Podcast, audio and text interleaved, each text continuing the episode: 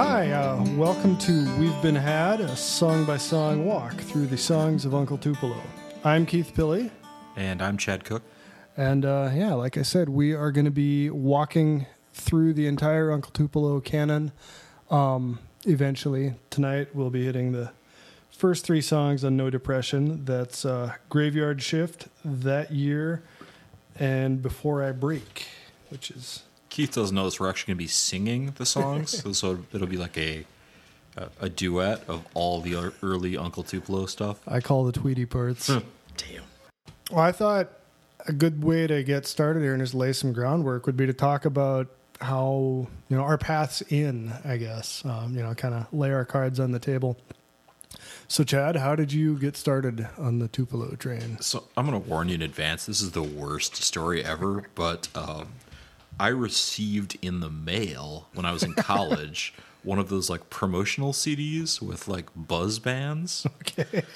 And for whatever freaking reason, uh, the one of the buzz bands was Son Volt that year. Okay, I got and Drown was the Yeah, I, yeah, I exactly. got that same thing. Yeah. And so like that was my entry point. Okay. Like the one time direct mail has ever worked on me, I think. But Same though. Like I cherished that CD because like, hey, I've got this great song. I've heard, you know, like yeah, I mean the rest of the other 15 tracks were dog shit, but you know that that one was really hit me and so that was kind of my my backwards path into Sure. it was starting with Son Volt, which I mean when I think back of it, Trace had probably just come out. yeah. I mean, it couldn't have within six months or eight months of that CD. Um, then that led me to Wilco and then Uncle Tupelo. So uh, I, I guess exactly 180 degrees opposite than the chronological order of the uh, operation. Well, that's kind of the beauty of it, though. Like, I'm just really struck how different it used to be pre-internet. Of you know the the path to finding a band. Like, it was always this weird backwards happenstance thing. What did you look at uh, on the Gumbo pages where I think we both pulled the lyrics? Did you see they still have the like the link up for that postcard? Yes. Site? Yeah. So, which I mean, it probably sounds stupid to anyone born after like I don't know 1980, but like it was a service where like not really a service, but it was a message board where like you would you would acquire bootleg tapes Yeah. of Uncle Tupelo shows or Son Volt shows. Yeah. This like actual functioning online community where people didn't call each other cucks and Yeah, and nobody's nobody said you're an idiot. Y o u r. Not not until the Son Volt Wilco Wars broke True, out, and then there was probably a ton of that. Uh, well, so I actually like like my way in is pretty cool. I think, um, and it, it's a very like pre-internet thing where like. So I was introduced to Uncle Tupelo by our friend Grant, who I went to high school with. Grant heard about Uncle Tupelo from another friend of ours from high school named Joe, who had a brother who went to school in St. Louis. Um, and I think Joe's brother's name was Charlie. And Charlie had heard of Uncle Tupelo because he worked on the campus radio station and had interviewed them and was like, oh, these guys are cool. Um, you know, That's so like, cool. I just, I love that there's like this direct chain back to, That's so much cooler than getting a CD in the mail. yeah, that's uh. So I mean, that's kind of interesting though. Like you, uh, you know, I know Marc Maron always talks about having the cool older brother, or like the the person that tunes you in to the like the co- the good stuff. yeah. You know, so I guess you know, like in a way, Grant's friend's brother is your like cool older brother. this very very distant thing. You know usually that role for me was filled by my young uncle who was like five years older than me who was just always get, trying to get me to listen to the doors. So like this alternate system worked a lot better. And oh and, and sting sting solo uh, they're very cool It's interesting. One band that's bass heavy and one band with no bass at all. it adds up It's a zero sum game for a while, I guess. i don't know i'm not sure what he's optimizing there but he's optimizing something uh, well should we do this Yeah, let's should we jump it. in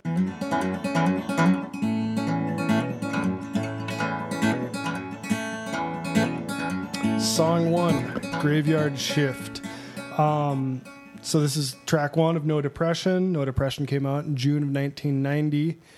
I really think like to understand what's going on here, you know, it, you got to put yourself back into the mind what it was like in 1990. You know, I mean, like I think we were both probably a little peripheral to the the indie scene then, but you know, I can just I can remember what music was like then, and Yeah, I mean, I want to say it was like you know, like the big bands were like Warrant and you know, like sort of not quite glam metal, but sort of that like overproduced uh, metal sound, and then like really poppy top forty stuff. Yeah.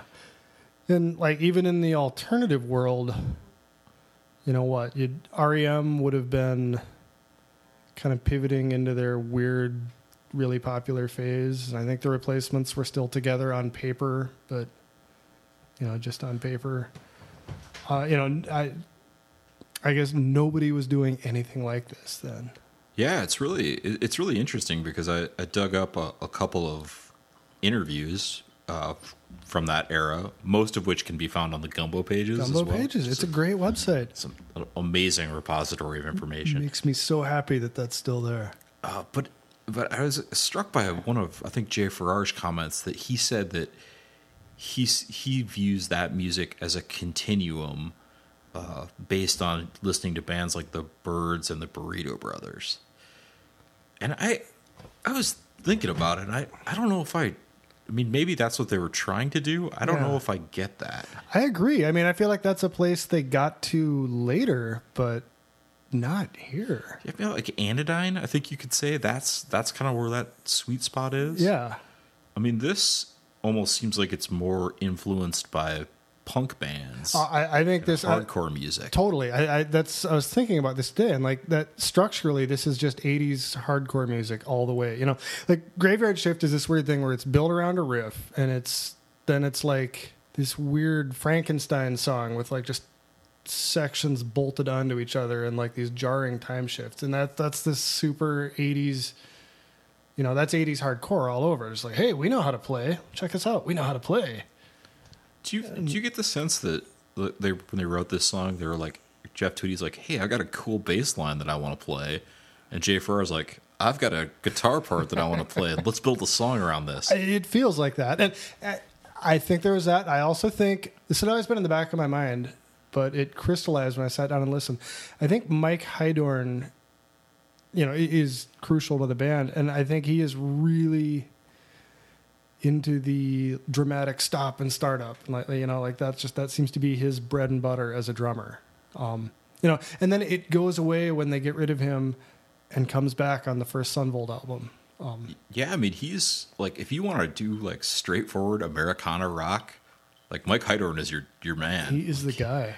He he is just a boss at that. He is uh he's really impressive. Yeah.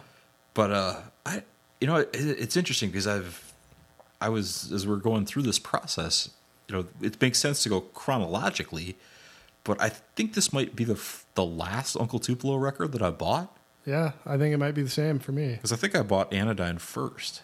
It would make sense because that's what would have been probably the most recommended, and that's you know for sure. I mean, if you were coming in through Son Volt, that would have sounded the closest to that.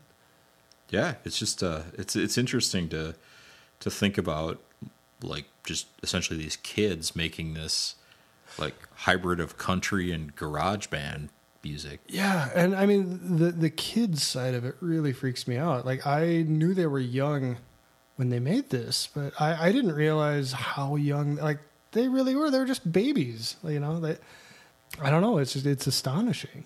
You can really hear it. I, I think, and you know, maybe we'll get into this more later, but like one of the subplots just going through the entire Uncle Tupelo catalog to me is listening to Jeff Tweedy first figure out how to sing and then figure out how to you know just kind of take this more central creative role. And like you know like this on this album he just sounds so young and unformed. It's just amazing.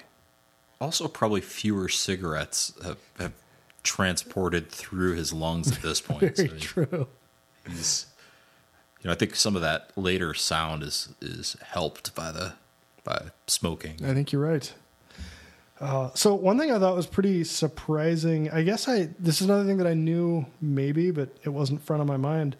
Uh, Graveyard Shift and the rest of No Depression was produced by Sean Slade and Paul Kolderie, who had previously done some Dinosaur Jr. albums, which makes a lot of sense. Yeah, if you, You know, if like- that's the kind of hardcore, hardcore production. I uh, I have heard Tweedy on and off say that one of his digs on the early Uncle Tupelo album is that they albums is that they sound too much like Dinosaur Jr. albums.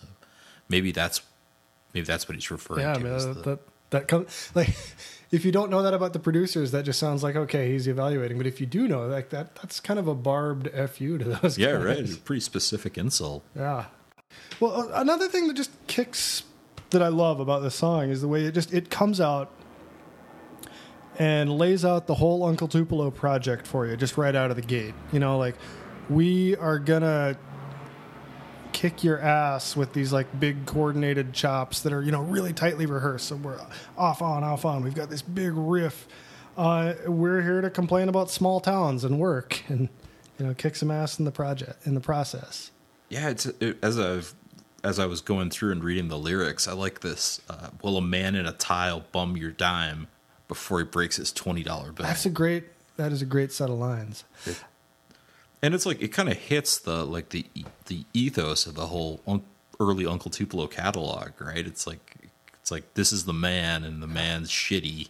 Yeah, they they have these like very very defined things they keep coming back to that like working sucks and capitalism sucks. Um, living in a small town sucks, and if you drink a lot, that makes it better. And like you know, those are the three pillars of early Uncle Tupelo. Yeah, I think it, I think you know contextually where they're from in in Illinois is really close to St. Louis Yeah. and really close to closer to East St. Louis. So I mean, I, I imagine when you're growing up there, you see firsthand kind of what the dark side of capitalism looks like. Yeah. Well, yeah, and I and the town I lived in in Nebraska was pretty well to do when I lived there. Um, but then my senior year of high school, my parents moved to this tiny ass town in northern Missouri. Um, and I don't know, it's just it's hard to unless you've been there, it's hard to express just how hopeless it feels like to be in these small towns in the Midwest where there's just there's nothing and there's not going to be anything. I don't think I, I don't know that that's exactly what Farrar and Tweedy were growing up in in Belleville, but it's definitely something they had to be exposed to. Yeah, I mean, I think just, I mean, and I, in the interest of you know full disclosure, I grew up in small town in a small town in Iowa, but there was a university there, so it's a little different experience. Fancy. Yes, I've, I'm a royale. uh, but I feel like just driving through the driving through the Midwest, like you kind of get that Yeah. that feeling of hopelessness. It's really, it's honestly, it's one of the reasons I've always liked that Bruce Springsteen Nebraska cover Yeah. Because that I think that photo sort of does a good job of of capturing just sort of the the open space and the the just what it you know, kind of the bleakness. Yeah. Well, and I, I think that's part of why this album and this band had such an impact that uh, nobody else was, you know, except for Springsteen with one album. Uh, you know, there wasn't a lot of music then that really seemed to acknowledge like this is what it's like to live in the least glamorous parts of the middle of the country, and you know, I guess like it, it's powerful to feel like someone's giving your world a voice. Yeah, and it's uh, I mean the the other thing is it's it it's more accessible at least for me. It was more accessible than than the country music that was being recorded at the time. Oh, Yeah. uh, because it's got the it's got the big guitars and it's got that as as that kind of coordinated. Well, We're gonna lock on and then we're gonna pause and lock on in, Yeah. in step. Yeah. It's, yeah. So, I mean, this is hopping back a little bit. You talked about that. You, you, you said you felt like, you know, Tweedy came in and like, I've got this great bass part. And, and Farrar would have been like, I've got this great guitar part. Does this feel to you like it's actually like m- musically, it's like three songs bolted together? You know, I mean, like, so you've got the gumbo pages, uh, guitar, you've got the tabs up. Just take a look at just how many different parts this thing has. You know, you've got so you've got your opening riff, you've got your DG hometown same town blues part. Then there just there's all these little like very short described modules that plug in. Where it's like um I don't know. It's just I it feels like it wanders through at least two and maybe three keys. I'm sure if you're if you're talking about two 19 year olds and a 20 year old recording music, it's it, there's there's got to be at least some of it that's like let's get together and just Frankenstein this thing together. Yeah.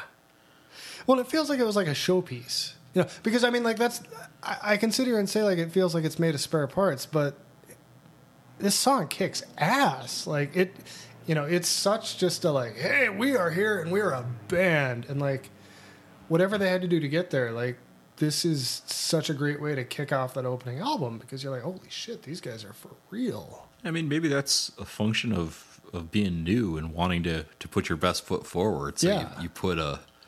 I mean, I I've kind of poo pooed it with the the bass part on the guitar solo, but it's an awesome bass part and an awesome guitar solo. Yeah. So it's it's not like you're you know you're mashing together trash. You're, Yeah. or you're you're putting together two really cool things. You know, like if you listen to the Johnny Cash song "One Piece at a Time," the the car he builds, you know, stealing parts, like it sounds like a pretty cool car. It just looks a little It does sound like a cool car. Uh, you know, I think that's what's going on here. On that note, like looking forward, I think, I think one thing Uncle Tupelo always did really well, like on on all four albums, I think they were really smart about sequencing. I I, I think No Depression kicks off with probably the best song on the album, maybe not. Still Feel Gone definitely starts out with the best song on the album. Uh, you know, and then they get older and like it's not they don't have to kick your ass up front. So they, they you know the the second two al or this the third and fourth album have these great like slow builds. Um, they just they sequenced really well. I wonder. I, I mean, I don't know if this is accurate. This is just me spitballing, but I wonder if uh, if that comes from like playing live a lot, and you want to. You don't want the audience to sort of tune out, so you put a real ass kicker up front to kind of hook in their attention. I think that makes a lot of sense, and I think, yeah, I mean that had to have been how they felt out an order. I can't remember what my source is for this, but I remember reading somewhere, I think it was Heidorn, saying that No Depression, you know, as an album is basically just one of their shows with a few overdubs, and and so, you know, I, I think that's you know that feeds right into what you were saying. Yeah, it's just, it's it's kind of cool because it's all the stories that you read from that era is essentially just them driving around in a van, Yeah. and, and trying to make ends meet. Yeah. Which, when you put it that way, makes it sound like some kind of like Minutemen cosplay, which it might have been. That's true. That's that. I do not think we can discount that. There is a song called "D Boon" on yeah, the next album. So exactly. if It was, clearly they've heard of the Minutemen. it was probably a conscious thing. Like, well, of course we got to we got to drive a van. We got to we got to jam econo. I don't know. Like I, I feel like Graveyard Shift should be a song that I have more to say about, but I Yeah, I mean, I've just I, whenever I think about their age, I'm just kind of blown away by some of the lyrics that they that they pull. Yeah. they pull on this. It's uh, you know, I like the, you know, I, I like the reference to the powers that be. Um, you know, because I, I don't know for whatever reason as a 22 year old when I was listening to this, I'm like, yeah, powers that be. Screw the powers that be. yeah you know, even though I, you know, I, I'm going going to school to get an undergraduate degree in finance, which is like the worst possible way to screw the powers that be, right? like Like, screw them from the inside. yeah, yeah, that's your only angle. You're going to finance the revolution. No, I think, I mean, one thing that really hits me, like, I, I never, at least until you get to Anodyne, there aren't a lot of songs where I think, like, top to bottom, like, this as one combined thing really has a lot to say. You know, like, I don't think they're good at that. But it's just nuts how good Jay Farrar is at writing, like, individual lines or couplets that, that jump out it doesn't always hang together into something great, but my God, this guy can write two lines that just grab you. Yeah, he's a he's he's kind of a musical savant. I mean, he also he also just hauls on the guitar, Yeah, which is is kind of weird when you're, you're if you're that good at guitar. think you would go down a path of, you know, being like Joe Satriani or one of those guys who just plays ridiculous guitar riffs. There's an alternate universe where Jay Farrar is just like the slinger for hire. Yeah, but uh, I mean, more props to him. He's he he definitely found his niche. He's he's a great writer and a, an, an unbelievable guitar player. Yeah. So one, th- I always think it's weird. You know, if you read up on the history of the band, they talk about like this incarnation of the band evolved out of this previous thing that was uh, Farrar's br- brothers Wade and Dade, and I, you know, which That is okay, first that is glorious. Yeah. First of all, Wade and Dade and Jay.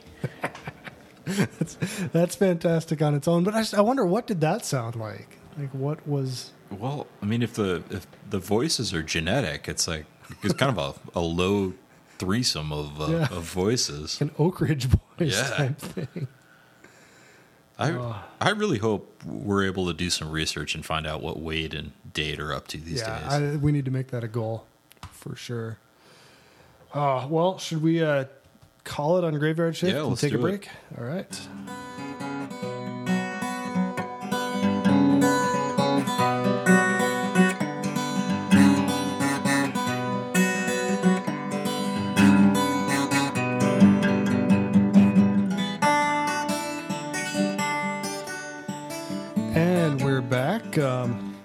Next song will be track two, That Year, the uh, lead singing debut of Mr. Jeffrey Tweedy. Um, what do you think of that year, Chad? Well, so, uh, uh, well, first I should say that the uh, guitar tab that I have was uh, was transcribed by Sean Winnie, which I have ded- I have deduced based on his email address was a Macalester student.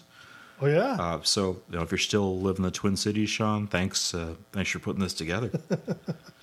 I deduced that because his email is swinnie at macalester.edu. Man, so he must have been an early adopter on their email system. So I, I guess, and I, this I have sort of a controversial opinion about this song. Listening to it, I I actually wonder if it would be a better song without the cowpunk element. Maybe. It's kind of over. It's it's a little overboard. I think. Like when the alternating bass kicks in, it's like "Bang, bang, bang." it it sounds a little clownish. It just it just doesn't seem to really go with the song either Yeah. to me. I love that you brought that up because that's that's actually that's a thing I wanted to talk about here. Is I wanted to ask you if you thought that worked, and I guess now now I know. It just is. It just doesn't seem to fit with the. It's it's again like I'm I'm gonna throw this kick this kick ass bass part. I'm gonna make it a kick ass country bass part. Yeah, I uh, it just is and, and it's the interesting thing is it's a it's a good song. Like i think i think it would work either way. I just it's kind of a it's kind of a strange thing to think about because mm. that's it's kind of how you think of the early uncle tupelo stuff is that that kind of cowpunky style. No man, I am I I'm a thousand percent with you on this. I I mean I, to the point where I was so when I was listening through, I I started thinking, where does this idea, you know, so with both of us, we came to the band after they were a known thing. It was kind of handed to us as received wisdom that, like, well, Uncle Tupelo is this country punk band. But going through and listening from the start forward, I, I was trying to figure out, like, well, if you if someone hadn't told you this was country punk, like, would you have come up with that on your own? Like, what are the signifiers that make this country punk? And and what I came down on, you know, like, like Graveyard Shift, I think you there's barely anything there. there. There's basically like the tenor of Jay Farrar's voice there. Uh, with that year, it, it's got a little more where it's got that bouncing, alternating bass part, and uh, you know, sometimes it breaks into this like two step drum part that's like, you know, that's kind of country. But it really, fe- yeah, like it, you're right. Like it feels like they're like tacking that stuff on out of this. Like, no, guys, we got to make it country. We're not, we're not Black Flag. thank god listen to listen to episode one if you want to further i'm going to try to take a shot at black flag in every episode if possible That's my, my long-term goal this en- this ends with a, with Henry Rollins showing up at my fa- at my front door and wanting to fight me. That is what I, I'm laughing. Yes.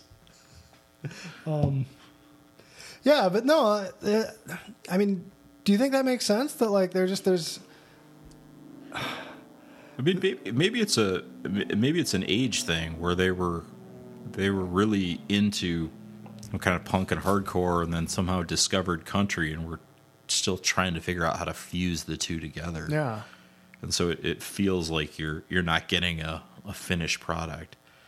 I mean, I think when you by the time you get to Anodyne, f- for sure, and maybe the March album, you know, you really feel like it could be. You could classify this as a as you can tell it's really a, a country influenced album. yeah, yeah, The first two albums, I don't I don't know. It's it, it's debatable. yeah. It's like it's like a mixture that's not. You know, there's still un- unmixed clumps in it. You know, I, I guess I think like the other big signifier is their uh, just their accents, which is a weird thing because like that wouldn't always be. You know, like my morning jacket, like that guy has I can't remember his name, whoever the my morning jacket guy is. Um, Jim James. Says yeah, like he has a very similar accent, but no one would really call them. I don't know. Maybe we don't care about boundaries as much anymore. Maybe I'm just talking out of my ass. Yeah, I mean, I, f- I feel like My Morning Jacket is even more Dinosaur Jr.y Yeah, country inspired uh, music than uh, than even Uncle Tupelo. You know, I, I think. Do you know when um, Social Distortion's version of Ring of Fire. yeah, like when did that come out? I, do, I don't know when that came Because out. it feels like that would have been at least close to this. You know, just just trying to think of like un, so, other people trying to merge country and punk at the time. Let me look. Uh, no, I'm not going to look that up. That would be gauche. yeah, it's, how dare you? How dare you use the Google machine? um, Yeah, I don't know. So here's the thing that bothers me a little bit about this song.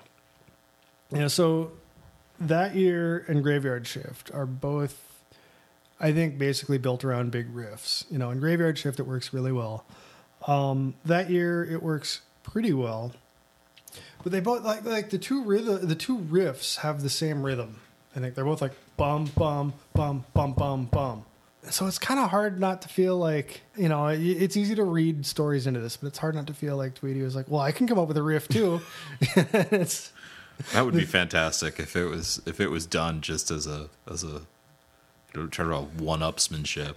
Yeah, It's just a, uh, that's a weird thing to me. Uh, and that I always kind of knew that in my bones, but uh, listening closer, it really came across to me here. Well, so here's here's a maybe an interesting question. Do you think that one of the reasons that Tweedy is so beloved is that because he started at such a low baseline and then improved so much? I think that's yeah, I think that's a big part of it, and it is a cool thing. You know, it's it's fantastic to listen to this and know like, well, this guy's gonna make Summerteeth eventually. You know, and and and then and then the decline will set in, but still like. I don't know. It's it. It's a cool thing to be able to watch. You know, have this like very minutely recorded artistic maturation happening. Yeah, and I guess one of the things I like about it is I feel like you know, it, and it's probably true for both of us. We kind of got a front row seat to that sort of maturation process where Yeah. you know your first the first couple times you saw. I mean, I never got to see Uncle Tupelo, but the first few times I saw Wilco or Golden Smog, uh, you know, Tweedy was not was not out there wowing you with his his guitar playing ability or his you know, composition ability. Yeah. Uh, but now it's it's it's just it's a whole other animal. They sound like a really put together uh, rock outfit. Yeah, and he as an artist, you know, he just he learned how to well, how to sing, um, how to really craft a song that doesn't sound like a bucket of spare parts put together. Um, and how to engage an audience. You know, like if I think about where he was at and like when they were touring for being there, like that guy could just own an audience like no one I've ever seen. Like that was like as good a stagemanship as I've ever seen. And uh, I mean, part of it is you're juxtaposing it with a guy who has who has virtually no sta- yeah, like, no showmanship. Jay Farrar seems like he wants to go hide behind an amp.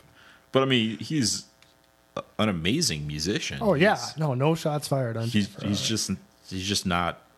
I don't know if it's you know he's so into he he's so into what he's doing, or if it's just his personality. Maybe he's a little more reserved. no. Well, ac- actually, I'm I'm pretty sure he's more I reserved. think that's a safe bet. but uh, it's just it's a it's just a really interesting. I mean, I I don't know how those two guys were in a band together for so long. Like they just seem so fundamentally opposite. Well, so this is a little far afield, but it's a thing that really stuck with me. You know, when I was trying to do my kind of background research for the whole project, I ended up reading. I think we might have talked about this offline a little bit. I, I read this article about um, Wilco that was written shortly after Yankee Hotel Foxtrot, and it uh, it went into like the whole, you know, it was kind of a Tweedy retrospective article, partly. So I was reading it for that portion, but uh, this thing really stuck with me that um, it had been written after Jay Bennett had been kicked out of Wilco, and they talked. The person that wrote it talked to Bennett, and he said that one of the things he felt about his experience with Tweedy was that. Uh, he felt like when he had joined Wilco, Jeff Tweedy had a lot to learn from him. And so like they had this good relationship where he was a teacher and Tweedy was absorbing information from him. Um, and then after Tweedy had learned everything he could learn from Bennett, then you know, then he had no use for him. And that was the point where Bennett got booted out of the band. And that sticks with me because like that same arc could apply to Uncle Tupelo. Um, you know, I, I don't know that it did, but it is pretty interesting that you know you start out with like this giant gap in musical accomplishment, and by the end of it, Tweedy has basically learned everything he can learn from Farrar, and he's done with Farrar. Um, you know, and and that makes him sound like this evil person, and I you know I, I I don't know that that's a fair thing to assume, but as a dynamic, there seems to be something there. Yeah, that's that's uh, that's interesting because at one point I remember uh, Tweedy doing sort of his country rock purge of Wilco, Yeah. uh, where he you know he effectively well, somehow John Stirratt survived the the purge. the Rasputin of Wilco. That's right. Can't keep a good man down. Who and I think we've talked about this before. The the interesting thing about John Stirratt is I feel like he's really good at playing bass that sounds like the way Jeff Tweedy would play bass. Exactly. Which you know, like I don't know. I honestly don't know if it's a conscious thing or not. But uh, I, I guess he's like, I really like, I really like the way that guy plays bass. it's easy to imagine his audition for the band. So, Stirratt, what are what are your influences? Well, you. Primarily you, sir. You're, my hired. primary influence. Great. And now John Stirratt's gonna want to fight me too. I'm just. I'm I'm gonna end up getting. I'm gonna end up getting beat up by all my rock, rock heroes. Chad's house is a short drive from the Twin Cities airport. If anyone wants to fly in and beat his ass. Oh, um, I don't know. So, let's talk lyrics. What would you say this song is about? Yeah, good question. Um, yeah, I, I kind of view it as just sort of of like an airing of grievances. yeah, I think that's about right. like you know, like I've seen several better places, several better times.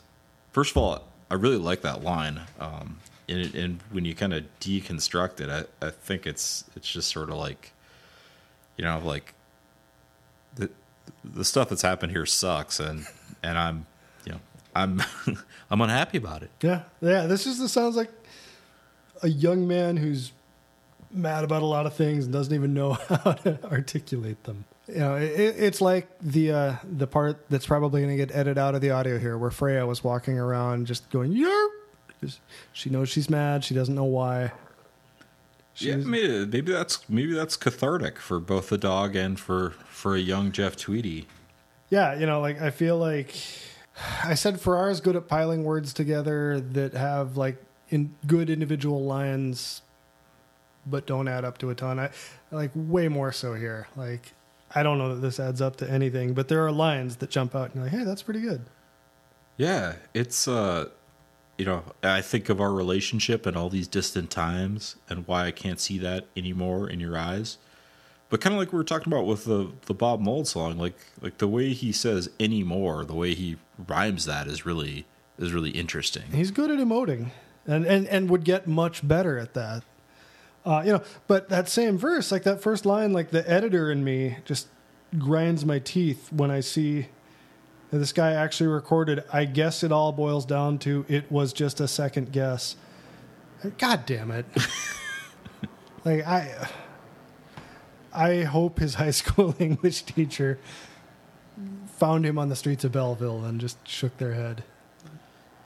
Yeah, it's uh, it it's sort of sometimes you got to you have to give people a pass for their for their grammar because there's only things that some things that can work. Yeah. Uh, Well, and and that actually that has always jumped out at me as a uh, well, both of them. I think that's a, a, a signature Uncle Tupelo move is to um, mangle the grammatical rules of the English language just to make a line work. Like Jay Farrar loves to do that too.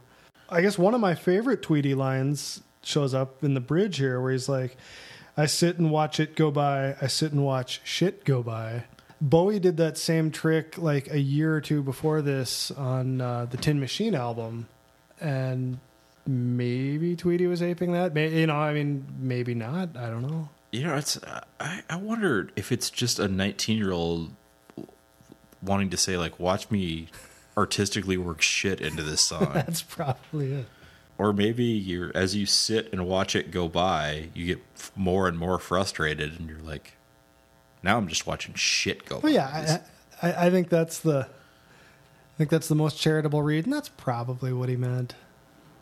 Yeah, that works. That's that. The high school English teacher should have like given him praise for that. Then I mean, overall, I, I, you know, I probably haven't listened to this song in ten years, so it was kind of, it was kind of fun to go back and listen to it again, and mm-hmm. with a sort of a fresh set of ears. I feel like this one gets lost in the shadow of Graveyard Shift because Graveyard Shift is just such a statement, and this one is, you know, it, it's a perfectly good song, but it's not like the statement that Graveyard Shift is. Anything more on that year? I don't think so. All right, let's take a break and then come back for the third.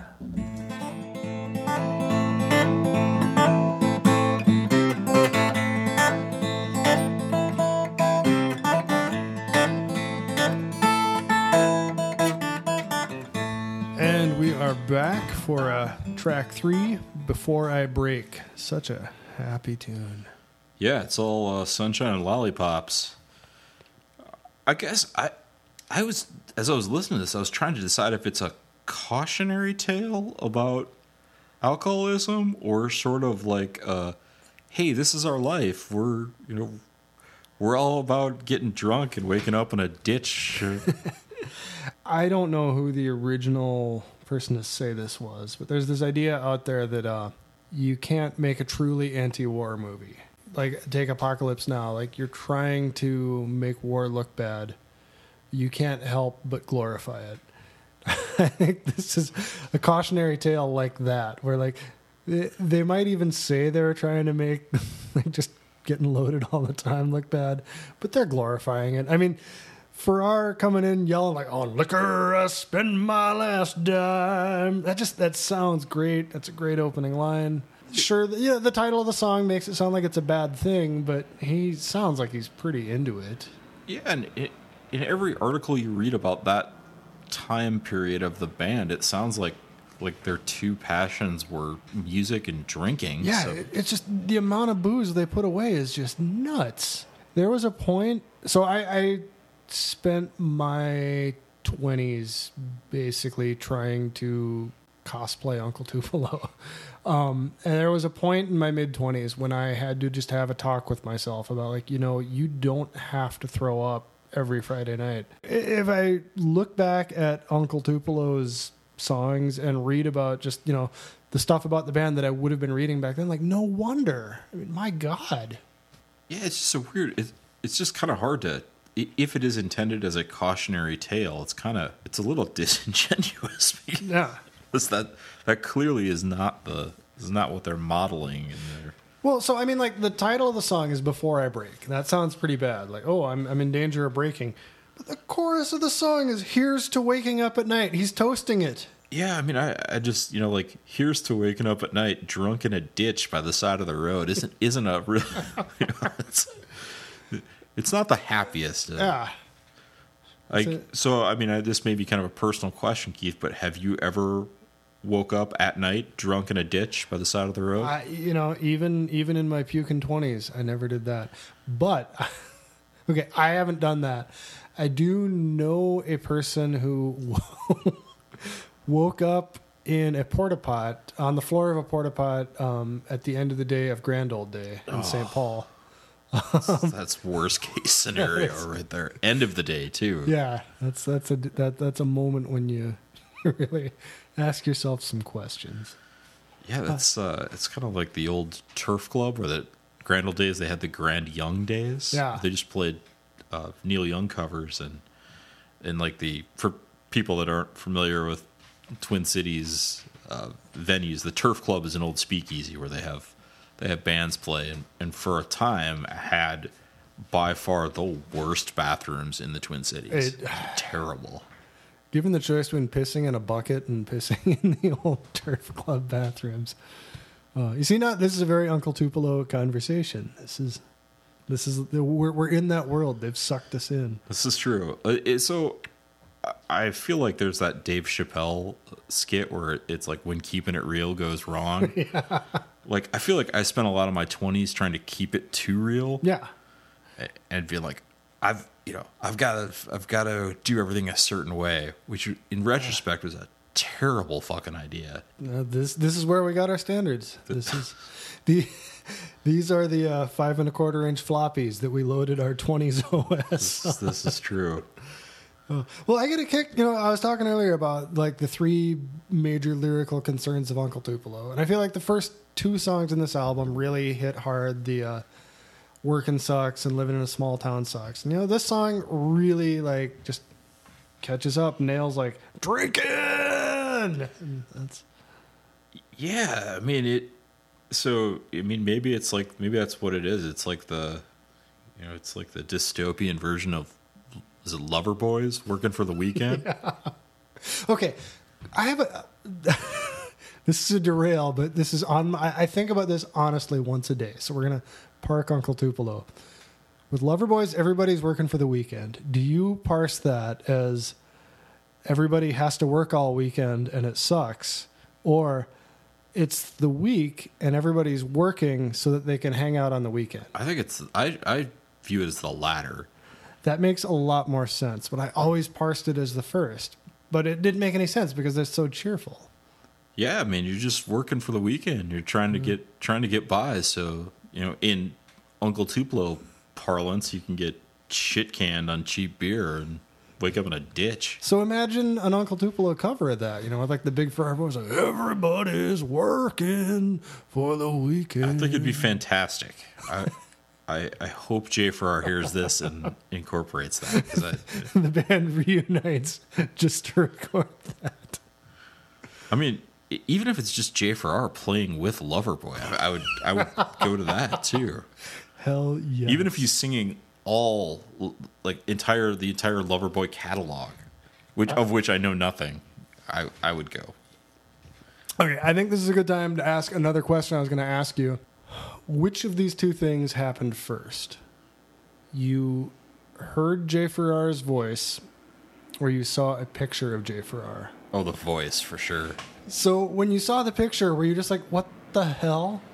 So I mean, I honestly don't think I saw a picture of him until I saw him perform. I mean, I, I think I saw him perform live before I saw a picture. of him. Okay, so that's even more. Were you just- did you sus- suspect ventriloquism? Yeah, I mean, he just it does not look like that voice should come out of that body. It seems to like violate the laws of physics. It's uh, I mean, it's amazing. It's really powerful. Oh, He uh, you know, I mean, he's he didn't make a lot of eye contact with the audience, but he, you know, occasionally you'll catch him when he's looking up, and it's like his it's like his eyes are seeing right through you. Yeah. it's, it's creepy.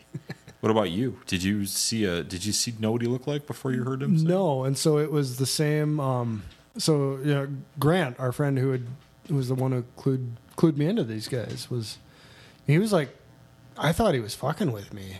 You know, he's like, yeah, man. He, he, I think he was showing me the album art from Anodyne. He's like, that voice came out of this little guy, and I'm like, no, it didn't. It didn't. That can't be. It's re- it's really a pretty amazing thing. It is. It's I don't when you see people with sort of distinctive voices, like you see Tom Waits, you're like, yeah, that makes sense. Yeah, Johnny Cash looks like he should sound like Johnny he, Cash. he does. Yeah, Willie Nelson, like, seems like, like, yep, that fits. yeah, Jay Farrar. Oh man, Not at all. So I was talking earlier about Uncle Tupelo in general and Farrar in particular being not, you know, being really into uh, twisting the rules of grammar, you know, just to, to make a line work. And I feel like this song, this song has a lot of like weird inversions. Like on liquor, I'll spend my last dime. That that sounds like you're in an undergrad. Po- I, like I love the line. Like I don't want to talk shit about the impact of it, but then if you sit back and just look at it in print, like that's like someone's writing poetry for their undergrad class. I mean, Um, could you make it? It could, if you said on liquor, I'd spend my last dime to make it like more of a hypothetical. I guess, but I mean, like, no one opens up with on liquor. I don't, So this is true. you know, I, I, I never say like, for gas, I'm going over to the pump and munch. I, I feel like you should start doing that because people will assume that that you like learned to speak with a different a different language other than English and you're transposing. I'm from from Yoda's home planet or something. I don't know. I mean, like, so I- it's easy to nitpick, uh, but this is a pretty great song. It's a few songs sequentially. It's a few songs away from Factory Belt, but I feel like Before I Break sounds like a machine. You know, this thing sounds. Freya's out there uh, doing her Jeff Tweedy imitation. Um, yeah, don't, don't don't you think like this is the dun dun dun dun dun? It, Yeah, I mean in my in my notes, uh, this is what I wrote. Um, I wrote this is why you have Jay Farrar in your band. yeah, Like you just crank up the volume and just let him roll. yeah. Like he just has that. This is this is the time where Jay Farrar just rocks. This is his rock time. And he he he delivers the goods. He he certainly does. It, uh, I, you know, I I wonder what uh, I wonder what these songs were like when they first started performing them. Yeah, Like how much of a how much craftsmanship do you think has gone into it from song genesis to what you hear on the album? just with all the stops and starts and the, the timing, like they had there had to have been a lot of crafting for that. And also, like, so as much as I've said that Tweedy had a long way to go in these early songs, the one thing he really nails on like every song that Farrar sings is the uh like the high harmony backup vocal. Like every time he comes in and does that, it's great. And there's a bunch of that here. I think that's one of the things that, that kind of gets lost with Uncle Tupelo is how how good those two were at harmonizing with Yeah. each other. You know, like it's an album out, but like on "Looking for a Way Out" from "Still Feel Gone," there's a part where they they harmonize the "Looking for," a-" and it just, I, it's just one of the most magical musical things I know of, and like it's those two voices working together that makes it. Which is strange because you wouldn't think you'd be able to harmonize a a deep voice and kind of a high squeaky voice. That's kind of a music.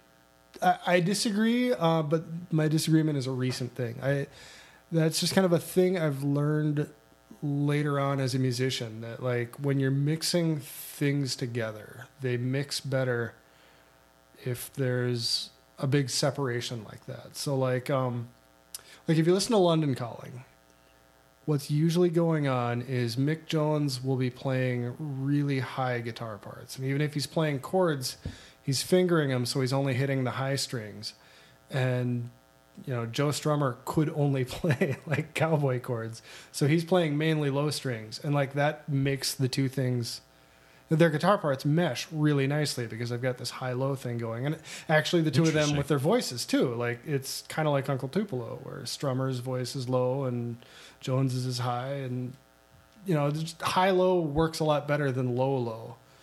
Um, yeah. So I mean, perhaps this is where you pitch your side project of you know like Tom Waits, Geddy Lee they were born to be together. duo. That's uh, you know alternately, I think maybe this show would sound better if I like just talked in falsetto all the time. I feel like you should at least try it. I mean, you owe, you owe it to you owe it to the project to at least at least give that a, give that a shot. Well, I mean, I can't, I, I don't think I can do it. I you can't do falsetto. my my normal voice sounds it sounds like someone with a cold. so like I it just sounds stupid if I try to do it do it higher. I, I gotta say, your voice. Um, it, it looks more natural to you than Jay Farrar's. So I'm twice his size. if you talk enough shit about him over the board, over the course of the show, that make him in handy being twice his size. Yeah, he- I, I want no part of that. I the, the fury that's wrapped up on that man, just based on just based on his guitar playing and his songwriting, is is not something that I want to contend with. fair enough. I don't know. I feel like I'm out of stuff on before I break. You got anything? No, I mean, I, I think it'll be it'll be interesting to see uh, what we come up with for the next the next three because there's some there's some interesting uh, material to mine. Yeah, the next stretch is going to be pretty wild, um, which is good. I'm looking forward to it. Yeah, Well, and on that note, uh, thanks for listening. This has been We've Been Had, a song by song walk through Uncle Tupelo. Uh, I'm Keith Pille. You can find me on Twitter at, at Keith Pille. That's K E I T H P I L L E.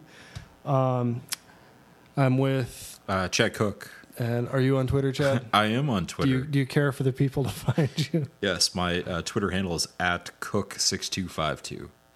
Uh, if you dug the show, I would love it if you would tell as many people about it as you could. Um, you know, set up a nice person to person chain like the one I've got back to St. Louis. Um, Yeah, it's like and- the old postcard. exactly. You In send fact, us blank tapes, and if postcard is still a thing, and someone out there could post to postcard that the show exists, God, that would make me happy. are you Um, kidding? Do you know how much hate mail we would get from from people that are still on postcard? It's true. Do not post this to postcard. Instead, go to iTunes, leave a review. Uh, it'll help people find the show. Uh, thanks very much. We will be back again pretty soon to talk about the next few albums. Um, in the meantime, keep on keeping on.